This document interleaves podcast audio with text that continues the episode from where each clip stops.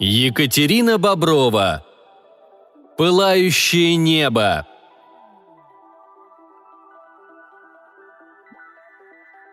«Мелкая, еще раз отстанешь, отправлю на кухню», – зло шипит Угол. Конечно, не он сам, а Макс, который за него только что завернул. А я что? Я иду, поторапливаюсь, просто последняя лестница меня чуть не доконала. Ненавижу лестницы, небоскребы и подвалы. Вот кончится война, уеду из города, выберу маленький домик, обязательно одноэтажный, с большой верандой и без подвала. Хватит, на всю жизнь по лестницам наползалась и в подвалах насиделась. Смешно вспомнить, что раньше до войны меня родичи из города вытащить не могли. Любимым занятием было завалиться на целый день в торговый центр и ходить по магазинам или пить колу в кафешках. Даже странно, что тогда я считала это веселым занятием, а сейчас и не тянет. С выбитыми стеклами, темными фигурами манекенов в полумраке залов, с замершими эскалаторами и лифтами. Жуткое место. «Мелкая!» – рычит Макс. «Шевели ногами, задохлик!» Иду я, точнее ползу. Хорошо не валяюсь, как раньше, с хрипами в легких. Да и к тяжести девочки за спиной привыкла. На самом деле зовут меня Джейн, но это в прошлом. Наверное, уже не осталось на земле человека, который бы помнил мое настоящее имя. Нет, я не жалуюсь. Мелкое неплохое боевое имя, да и подходит оно мне. Нашим здоровякам я макушкой еле-еле до плеч достаю. Вдох, выдох. Воздух режет легкие, ноги предательски дрожат. Вот и последняя площадка, за ней долгожданный выход на крышу. Рядом с ним, конечно же, никого уже нет. Я не обижаюсь, привыкла. На что обижаться, если сама виновата? Нечего в хвосте плестись. Сегодня я в ударе, дошла без перерыва. А ведь когда-то мне в колледже удовлетворительно по физкультуре и жалости ставили. Но до наших бойцов мне как до луны. Макс – восходящая звезда бейсбола. Крепыш – заседатель тренажерных залов. Француз и Толстяк – футболисты местной команды. Шах профессионально занимался легкой атлетикой. Индюк – велосипедист. Фюзь – летчик, а командир – бывший военный. Не удивлюсь, если из рейнджеров. Но хватит стоять столбом и хватать ртом воздух. Пора поторапливаться, а то и в самом деле отправят на кухню. Ждать меня не будут. Раз ушли, значит проверили, и здесь безопасно. Но кто его знает, как оно в любой момент повернуться может. На войне случайность всегда выходит на передовую. Да, а вид отсюда открывается замечательный, как в прежние времена. И выбитые стекла не так сильно бросаются в глаза. Я стою на крыше первого из 7 выстроившихся зигзагом зданий, объединенных в один большой комплекс. Сердце деловой и торговой жизни города, бывшее сердце ныне мертвого города, в котором люди, уподобившись крысам, уползли вниз, забились в норы, поднимаясь на поверхность лишь чтобы куснуть врага, желательно побольнее. Сегодня нас ожидает встреча с группой из соседнего района для передачи кое-какой информации. Как будто нельзя рацией воспользоваться. Но, видно, на самом деле что-то важное, раз не стали доверять эфиру. Командир был немногословен, как обычно, и на утренней вводной обошелся без подробностей. Вот на эту встречу мы идем, меряя высоту небоскребов собственными ногами. Ненавижу лестницы. Внезапно об мой ботинок споткнулся кто-то невидимый, чувствительно приложившись о бетонное покрытие крыши. Аж взвизгнул. Руки действовали быстрее, чем среагировал мозг. Рывок, винтовка сдернута с плеча. «Прости, дорогая». Приклад со всего маха воткнулся в пустоту. Мысль промелькнула лишь одна. «Разобью оружие, мне точно голову снесут». Но нет, обошлось. Приклад врезался в мягкое, крыша отозвалась жалобным писком. Я упала на колени, выдернув нож из-за пояса. Удар, еще удар. Виск оборвался, а на лезвии выступила ярко-оранжевая кровь. «Стелс, твою мать!» Около меня проявилась, наконец, скрюченная фигурка твари. Мы зовем их стелсами из-за способности сливаться с любой поверхностью. Хамелеоны, одним словом, только ростом с 10-летнего ребенка. Если бы стелсы были умнее, нам бы давно каюк пришел. Но они глупее собак, и потому их используют лишь на самых простых заданиях. Например, прикрепить бомбу, а потом взорвать. Бомба! Я шарю по крыше. Пальцы ожидаемо зацепляют тонкий провод. Аккуратно провожу по нему. Провод прозрачен и почти не виден, но направление, откуда он идет, засечь можно. А хреново-то как! Прямо откуда мы только что пришли. Можно сказать, повезло. Если бы тварь расторопнее была, мы бы уже летели в направлении райских кущ. Но оставлять подарочек нельзя, нам возвращаться этим путем. Пальцы у стелса длинные, когтистые. Пытаюсь их разжать. Не выходит. Приходится достать нож. Меня уже давно не тошнит при виде крови, особенно оранжевой. Немного усилий и хирургической практики, и маленькая прозрачная коробочка оказывается в моих руках. На ней даже кнопки нет. Это же стелсы. Их выкидывают рядом с нужным местом, они лепят бомбу на стену, обычно ближайшую, и с коробочкой в руках уходят. Провод с нее просто разматывается. Как до конца дойдет, так взрыватель и срабатывает. По-другому никак. Стелс тупый. Про этих тварей нам союзники рассказывали. Сами бы не скоро додумались, кто нам регулярно жизнь портит. Союзники нам еще много чего полезного порассказали. Они давно с багами воюют. Но про багов позже. Я до входа на лестницу уже дошла. По проводу обошла бетонную коробочку и застыла. Бывает так.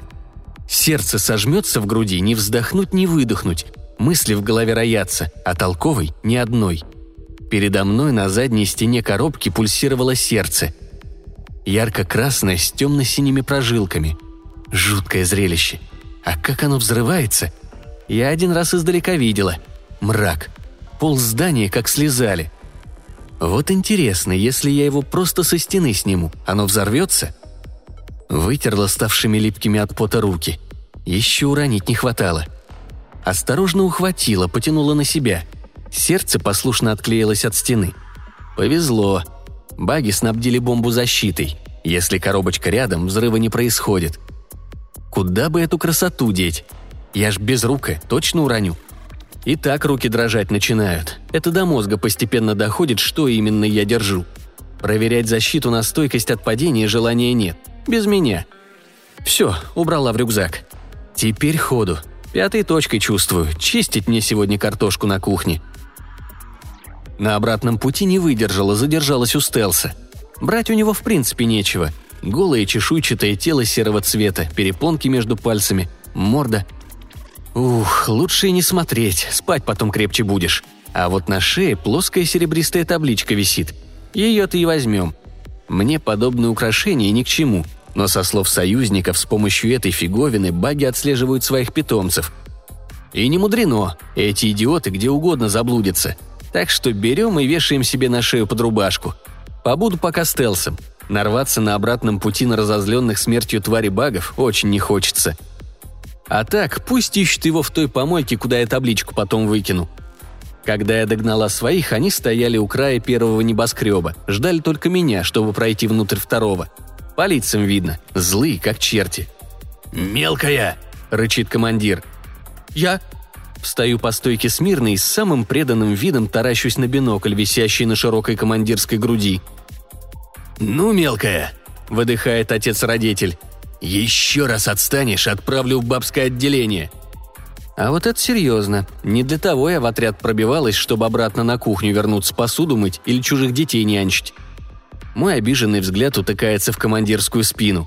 Мысли о том, чтобы рассказать про стелсы и находку, лежащую в рюкзаке, разом вылетают из головы. «Нет, спасибо, уже проходили». «Мелкая, ты опять самодеятельностью занимаешься? Это тебе война, а не драм-кружок!» «Решено. Расскажу на обратном пути. Сюрприз будет. Да и с трупом оно эффектнее как-то. Сейчас любая задержка лишь разозлит. И так видно, что опаздываем. А мысли продолжают крутиться около стелса и союзников. Союзники появились, когда баги вовсю хозяйничали на планете. У них эти насекомовидные несколько колоний вырезали и порядком народу положили. А когда союзники верх одерживать стали, баги ушли, забрав с собой пленных, то ли в качестве заложников, то ли рабов, неизвестно. Потому на нас, союзникам, плевать. Им багов достать важнее, да своих освободить, если еще живы. А мы просто под ногами крутимся в качестве мелкой помощи. Ну и пока аборигены – их единственная поддержка внутри баговской защиты. Мы-то внутри, а они снаружи. Хе-хе. Основательно устроились баги на нашей планете. Орбитальных станций понавешали, на города защиту поставили. Мелочь еще какая-то может проскочить, а крупные корабли – никак.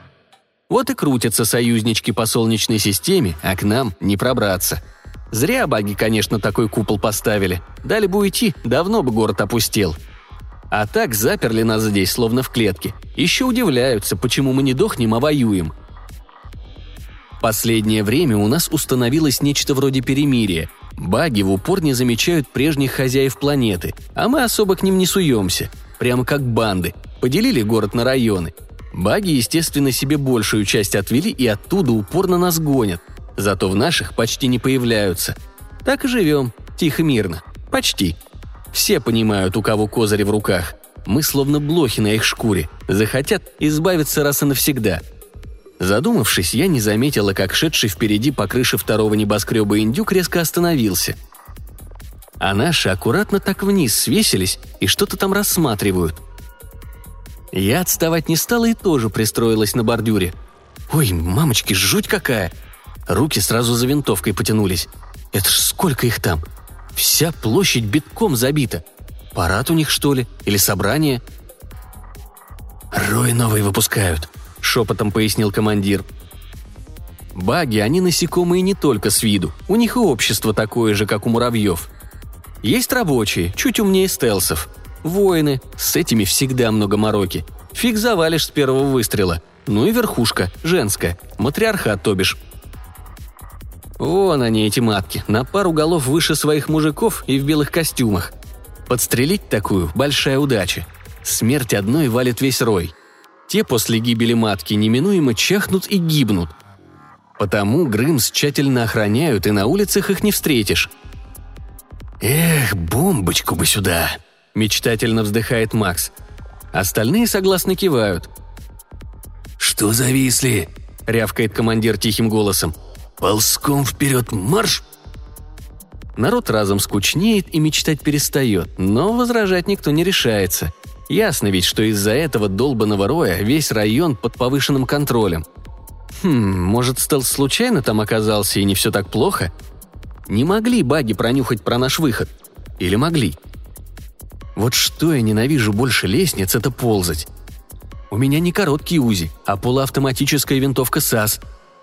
Попробуйте с такой поизображать червяка. И мысли сразу в голове, одна кардинальнее другой. Ничего удивительного, что я отстала.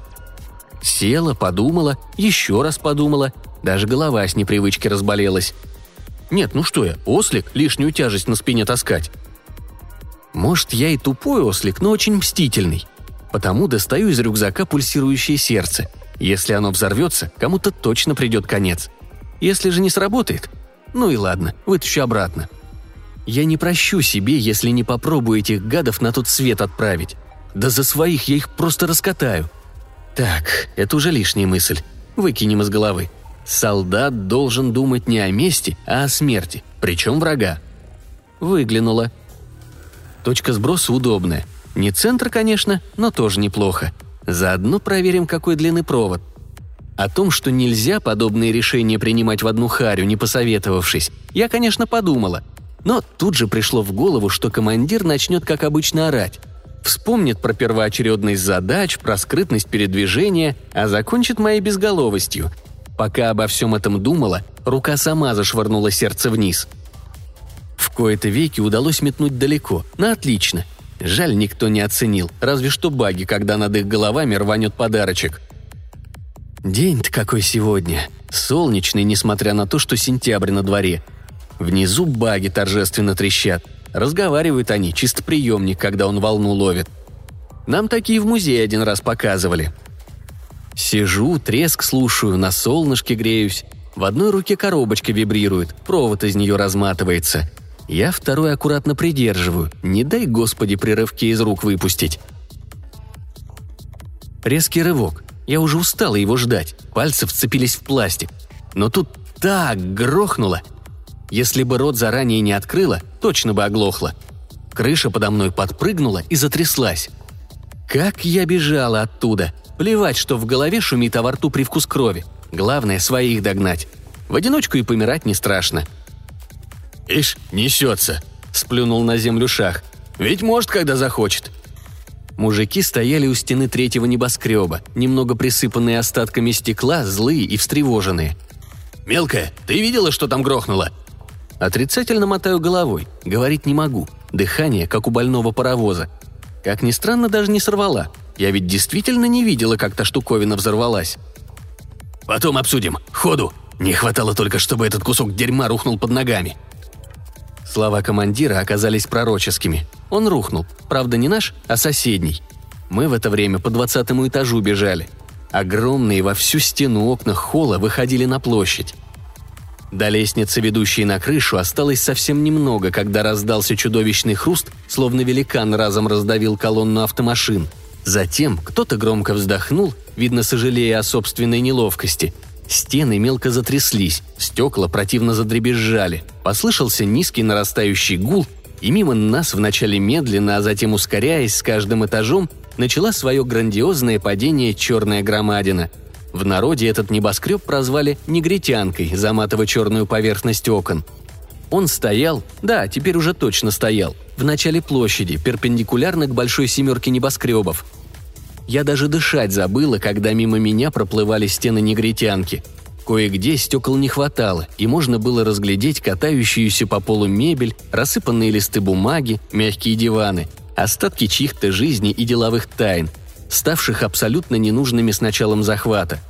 Грохнуло так, что я с трудом удержалась на ногах. «Шевелись!» – дернул меня за рукав крепыш. «А то наш решит сверху улечься за компанию». Я живо представила себя в падающем небоскребе и домчалась до лестницы раньше крепыша. Мы поднялись еще на 5 этажей и вышли на крышу 3-го здания. Внизу закручивалось пылевое облако. Ничего не было видно, кроме широкой прорехи на месте падения негритянки. Жаль, что не разглядеть, насколько сильно досталось багам.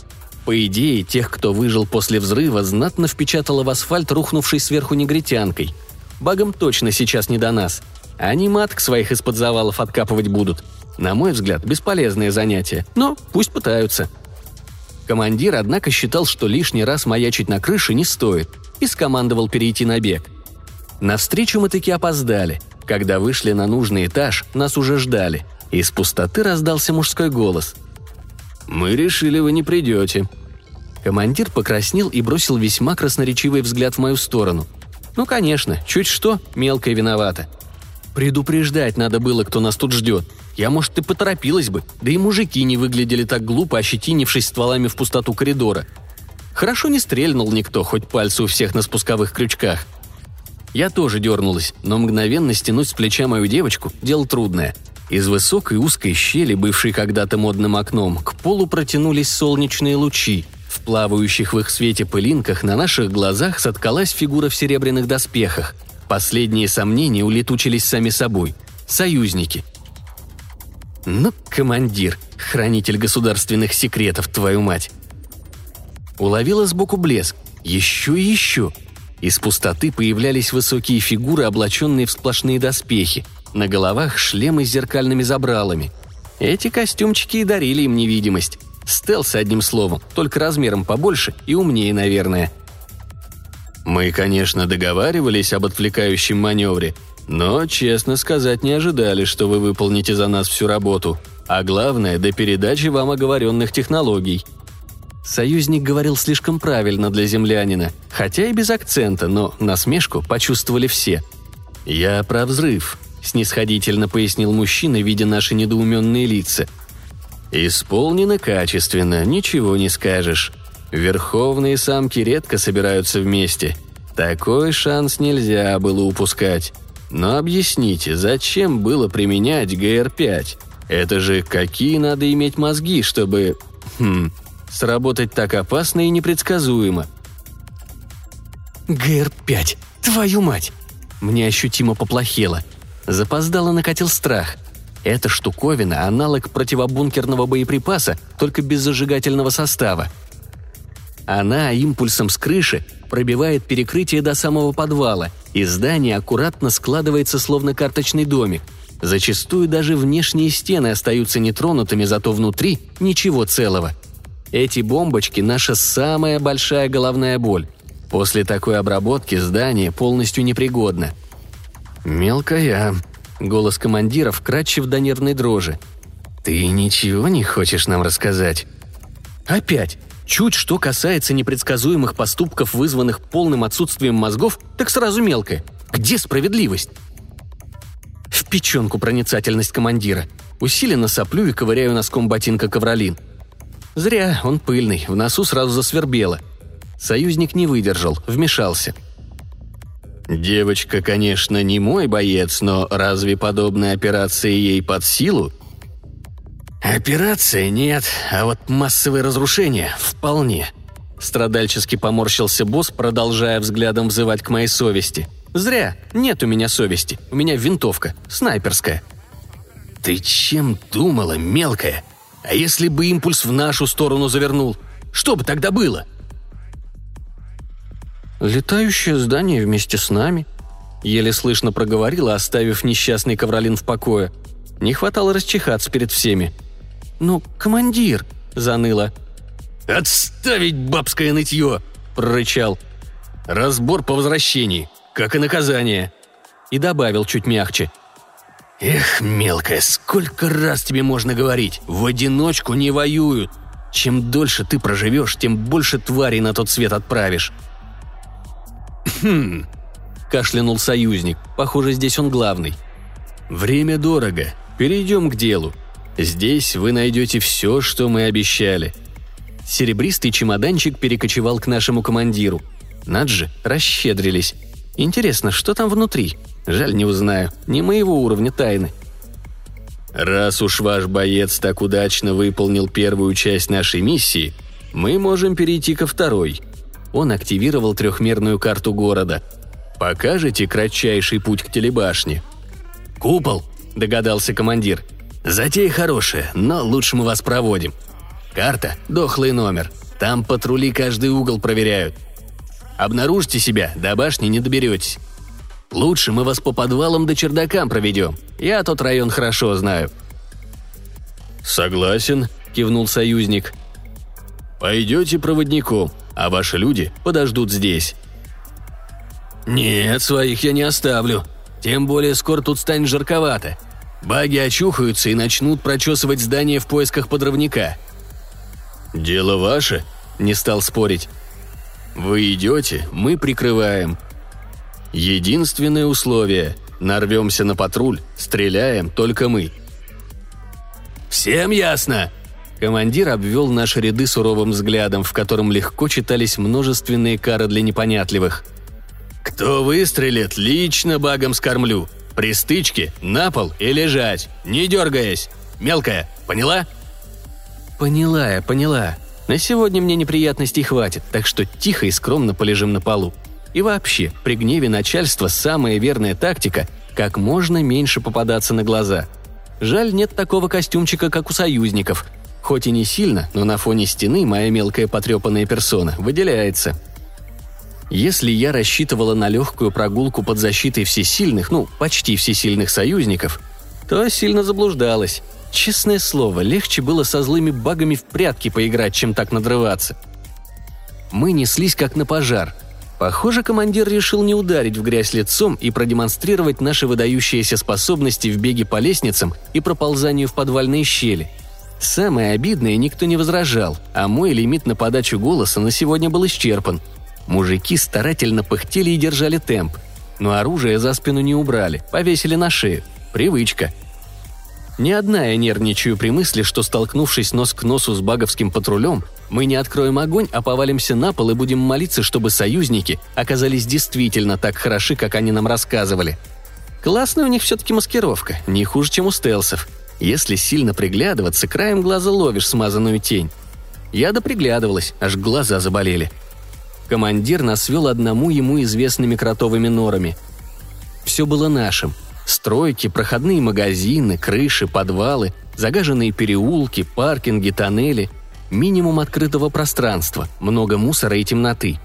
Наконец, в одном из окон я поймала стройный ажурный силуэт телебашни. «Все, дальше такой толпой не пройдем», – с сожалением объявил командир, останавливаясь в сером длинном коридоре какого-то офисного здания. «Какое блаженство! Дошли, даже не верится! Упасть прямо тут на пол? Нет, не солидно. Вокруг же эти стелсы-переростки бродят. Плевать, после такой пробежки у меня ноги трясутся, как у паралитика. И вообще, на войне перерыв святое, убью того, кто посмеет мне помешать. Прислоняюсь к стене и культурненько так сползаю вниз. Красота! Руки кладу на ствол девочки, лежащей на коленях, прикрываю глаза, погружаюсь в нирвану. «Неплохо. На самом деле мы не рассчитывали подобраться так близко», – похвалила нас пустота, оценивая пройденный маршрут. «Ага, знай наших». «Я отправлю людей на разведку. Они попробуют найти подходы к защитному периметру». «Пусть пробуют, не возражаю, а мы здесь подождем». Отряд остановился в обычном офисном здании. Серые стены, на полу каменная плитка. Сквозь приоткрытую дверь мне была видна большая комната, заваленная бумагами, яркими проспектами и цветными каталогами. Прямо у двери красотка в бикини возлежала на белоснежном песке около изумрудной воды. Турагентство. Мы с девчонками тоже мечтали рвануть на Карибы или в Филадельфию. Жаль, не успели. Даже интересно, остался ли там кто-то в живых, или всех импульсом накрыло. Случилось все так внезапно. Наверное, никто из миллионов людей не понял, что они умерли разом. Когда я думаю об этом, хочется верить, им было не больно. Баги ударили по крупным городам, шарахнули каким-то импульсом, который все живое уничтожает. Били поочередно, но разве имеет значение, что Нью-Йорк был уничтожен на час позже Токио? Как нам союзники объяснили, выжили те, до кого импульс не смог дотянуться сквозь препятствия. Кто в момент удара в подземки ехал или в подвал за вином спустился? Но выжило немало. Понятное дело, неразбериха, паника, кругом трупы. Власти нет, понимания нет, а ничего нет. Потом уже баги высадились и своим видом доступно все объяснили. Когда они над городом нарисовались, все словно вздохнули с облегчением. Сразу какая-то определенность появилась.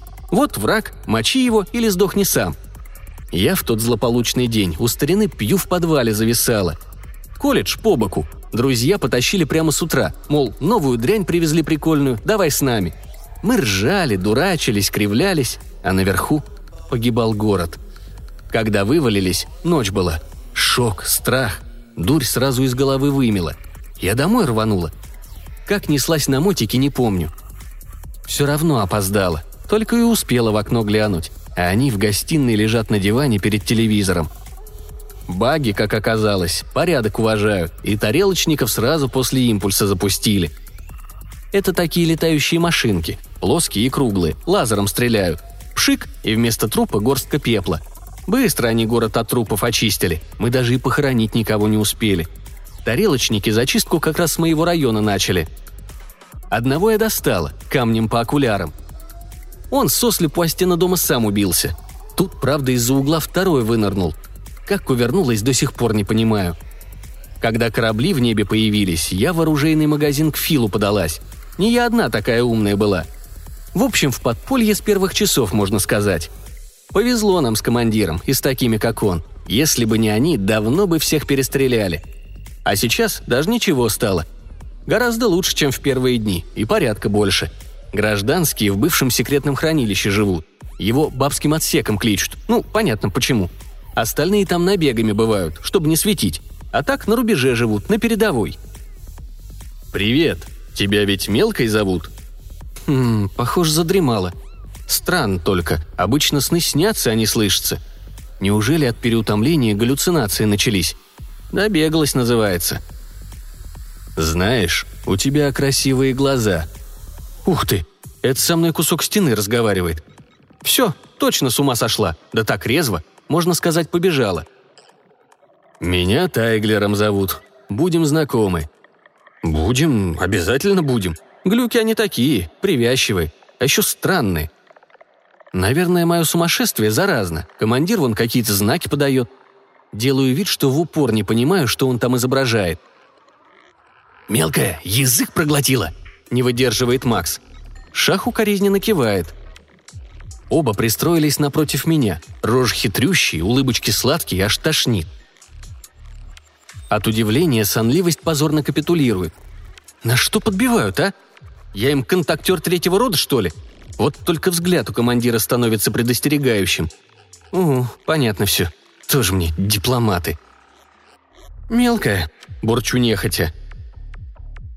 «Это кличка», – поясняю на всякий случай. «То есть боевое имя. Точнее, позывной». Блин, сама запуталась. Стена замолчала, переваривая полученную информацию. Полное впечатление, что сама с собой разговариваю, а эти, которые напротив, глаза удивленные такие сделали. Ну да, ерунду сказанула. А я вообще не нанималась союзников развлекать, пусть сами отдуваются. Стена недолго молчала. «Тяжело быть снайпером». И голос сочувствующий такой. Вот гад! На войне раскисать и себя жалеть – последнее дело. Жалость, она же рядом с пулей ходит. Потому как выжить можно, если к жизни из последних сил рвешься. А у меня от его сочувствия сразу в носу защипало. Что там говорить, тяжело, легко. Если по весу моей девочки брать, тяжеловато будет. Ну а если по сути? Прикрыла глаза, вспоминая.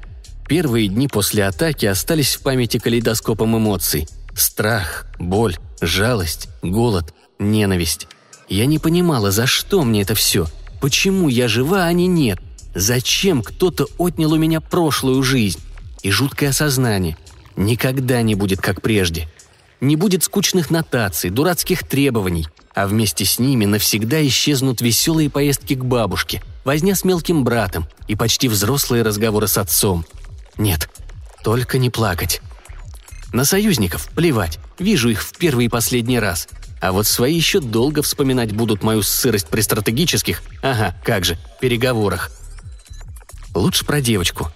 Тут есть чем гордиться. Первое время я жалела себя, злилась на них, они там, на небесах, я тут, в полной заднице. Как удержалась от самоубийства, до сих пор не понимаю. Тяжело было. Вокруг все время с крыш кто-нибудь сигал или вены вскрывал. Я не смогла. Очень уж за своих отомстить хотелось. Много нас таких мелких да злых вокруг бродило. Пацанам повезло, их на передовой на подсобных работах держали, а девок прочь шугали. Даже ствол не давали. Боялись своих подстрелим. А что хорошего в бабском секторе? Тот же страх, только помноженный на количество душ. Я долго на передовую прорывалась, хваталась за любую работу. Хоть еду отнести, хоть патроны. В тот день меня как раз на западный сектор отправили. Редкая удача. Разведка передала, что отряд багов вышел в нашу сторону и, судя по направлению, пройдет по краю нашего района.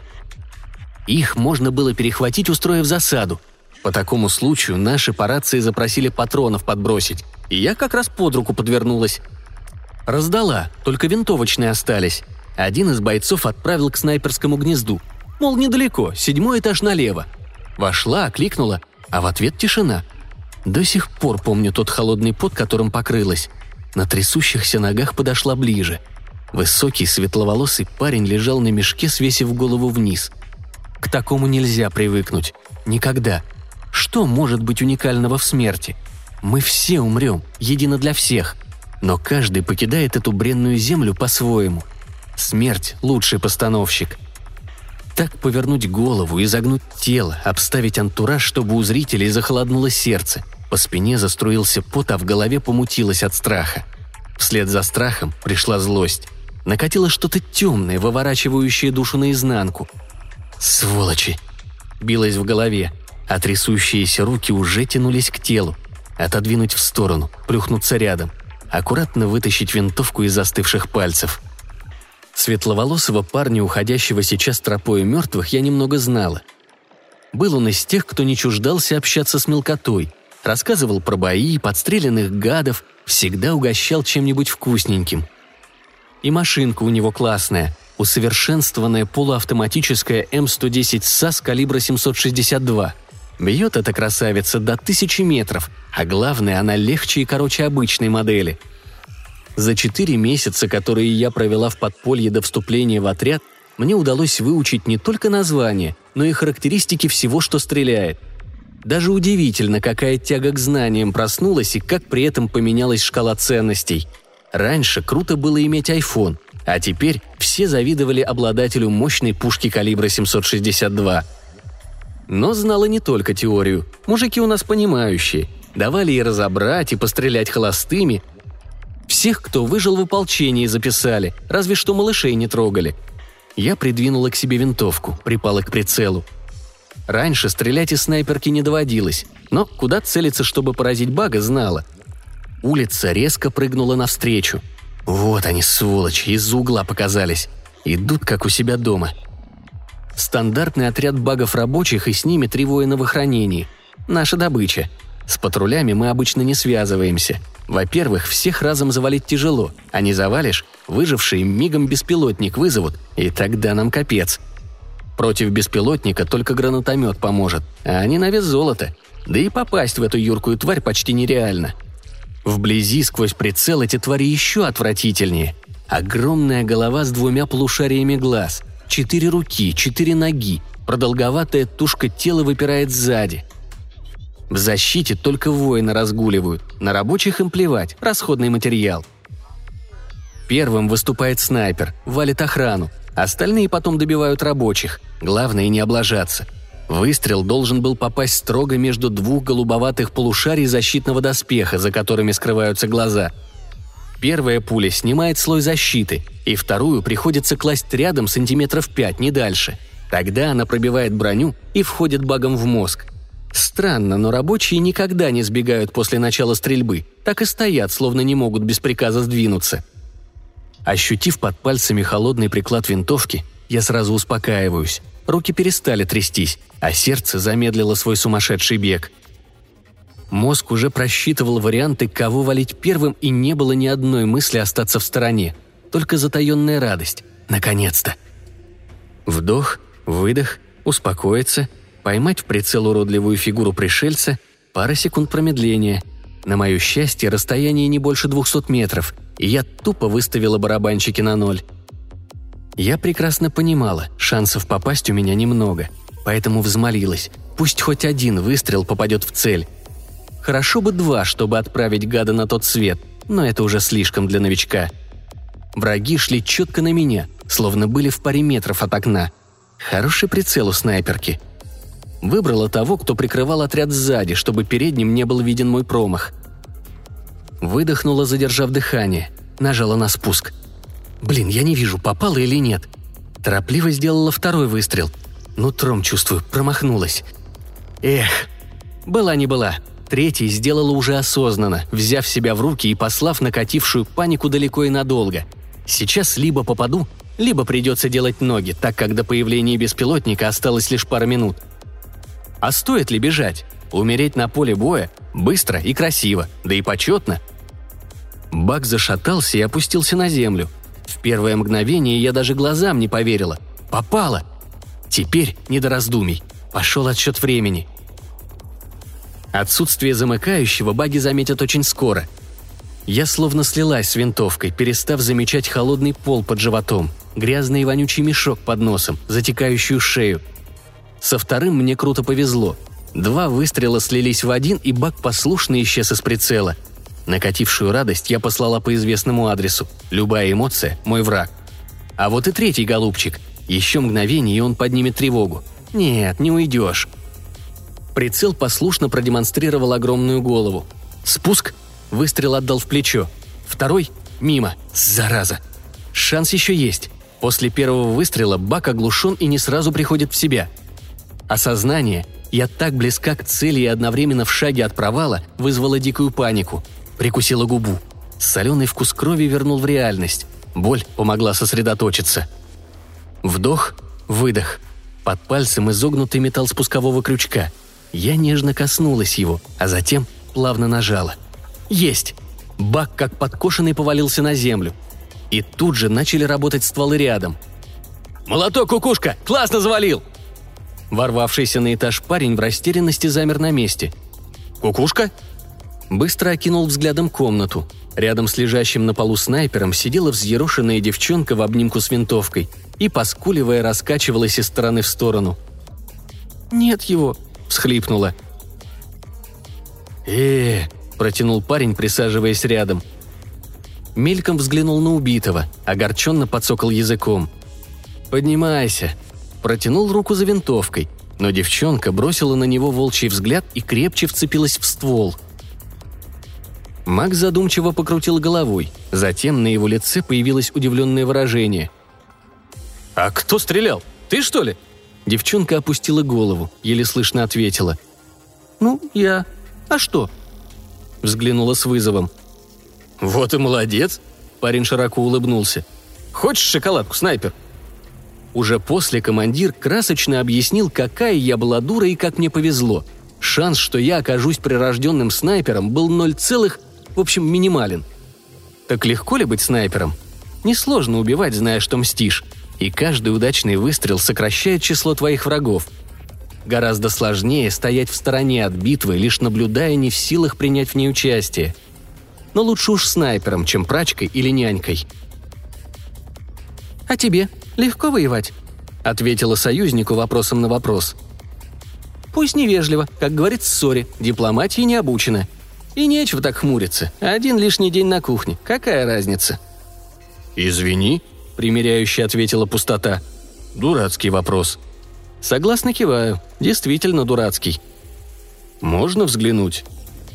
Хотелось ответить что-нибудь резкое, но грубость застыла на губах. «Да пусть смотрит, не жалко». Сама не знаю, почему я дала ему свою девочку. Никому не позволяла до нее дотронуться. Пустота повертела винтовку, бережно вернула. «Хорошая машинка». Я улыбнулась. Вот честное слово, когда он про красивые глаза заливал, хотелось в рожу плюнуть, точнее на стену. А девочку похвалил. Приятно. Макс с Шахом делано вытирали слезы от умиления. Клоуны. «Знаешь, а вы молодцы. Другие давно бы сдались, а вы сражаетесь». «А куда нам деваться? Когда смерть ходит рядом, ты либо сразу к ней в объятия прыгаешь, либо становишься истово верующим, и тогда самоубийство не для тебя. Ты выбираешь другой путь. Жизнь отдать за други свои. Как-то так. У нас у каждого в отряде либо крест на шее, либо еще какой-нибудь талисман. Без веры под пулями нельзя. Свихнешься. Я, например, серьезно верю, что умру тогда, когда он решит меня призвать. Не раньше и не позже». В коридоре оживление. Вернулась разведка. Жаль, с плохими новостями. Ключ к защитному полю им подобрать не удалось. Баги сменили коды и теперь все по новой расшифровывать. Одним словом, зря к нам мотались. Не пробраться им в центр управления. «А может, бага выловить, да живым попытаться пройти?» – предлагает кто-то из наших. «В своем уме!» – возмущается Фюзя. «Они же связь между собой держат, сразу нас сдаст. А если вырубим, защита тут же тревогу поднимет. Помнишь, отряд красавчика пытался такой финт провернуть? Еле ушли, половину на улице оставили». «А стелс?» Меня не слышат, приходится повторить громче. «А если у нас будет стелс?» «Мелкая, что ты со своим стелсом лезешь?» – отмахивается командир. «Погодите». Это кто-то из союзников. «Отличная идея. Стелсы оснащены устройством, которое их отслеживает. Оно же позволяет им проходить защиту. Но при этом сами они не связаны с центром». «Да где ж его возьмешь, стелса этого?» – вздыхает Макс. «Невидимый, твари». Я задумчиво изучаю пол. «Мелкая». Тон командира становится угрожающим. «Уж не хочешь ли ты сказать, что таскаешь эту хрень с собой?» «Кого? Стелса?» – изумленно восклицает Шах. «Да не стелса!» – рычит старший. «А следилку его!» «Как-то так», – покаянно киваю. «Ну забыла я ее выкинуть. Мы же неслись, как на пожар. Да и союзнички опять же невидимые. Нельзя быть уверенной, что он за спиной у тебя не стоит, когда ты улику выкидывать собрался». «Ну, мелкая!» Остальные делают такие лица, словно я их прямо на корабль багов привела. «Он прав?» – вопрошает пустота. Лезу в карман. На ладони плоская табличка. «Ваш боец полон сюрпризов», – довольно смеется пустота. Кряхтит командир. Он в растерянности и не знает, то ли хвалить меня, то ли ругать. Я ведь чуть было не навела багов на наш отряд. «Надеюсь, они еще не отключили его код», – ворчит старший. Союзники уходят. Нам тоже пора возвращаться. «Думаешь, у них получится?» – тихонько интересуюсь у Шаха. Тот пожимает плечами. Гадать на войне – дело тухлое. «Твою мать!» Крепыш машет рукой, подзывая нас к окну. На улице по дороге к телебашне движется отряд багов. Быстро пересчитываю. 20 воинов. «Попали, союзнички», – вздыхают рядом. «Такая подлянка в тылу». «Поможем?» – скидываю винтовку с плеча. «Погоди», – останавливает меня командир. «Надо разделиться». И все же голова у нас старший. Быстро выбрал позицию, разделил отряд на 3 группы по очередности атаки. И плевать, что шансов избежать встречи с беспилотником у нас почти нет. Гораздо важнее помочь союзникам ослабить щит над планетой. Мир привычно сузился до точки цели. «Не отвлекайся, девочка», — похлопал меня по плечу Шах. «Мы прикроем».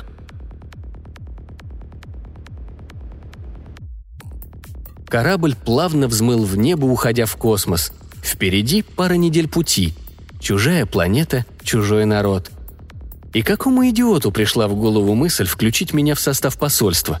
Узнаю, точно пристрелю. Двигатели, сменив тональность, перешли с взлетного режима на полетный. Можно отстегивать ремни и пойти прогуляться. Обзорная палуба встретила меня потрясающим видом удаляющегося голубого шарика. Пока, моя родная и теперь свободная планета. Сил тебе и мудрости. Привычно потерла плечо. Зажила уже рана, а кажется, до сих пор ноет. Мы тогда выбрались только благодаря тому, что союзники взорвали центр управления. А так, она подобралась очень и очень близко. После того, как началась атака, баги принялись за нас всерьез. Опешили сперва от наглости, а вот потом... Ну, хватит тормошить душу воспоминаниями. Я даже пурпурное сердце не хочу носить. Так и лежит в коробочке в чемодане. «Скучаешь?» Подошедший сзади Тайглер положил ладонь на плечо, ободряюще сжал. За последнее время мы с ним сдружились. Инопланетянин оказался неплохим парнем и внешне довольно симпатичным. Ну, если не обращать внимания на светло-фиолетовый оттенок кожи и ярко-оранжевые глаза. А так, 2 руки, 2 ноги и одна временами нормальная голова. Скучаю? Наверное. Там на Земле осталось слишком многое, чтобы просто так отмахнуться от прошлого. «Знаешь...» Он притянул меня к себе. «Я не требую слишком многого, просто позволь мне быть рядом». «Это на что он сейчас намекает? Не поняла. Или поняла, но не хочу признаваться».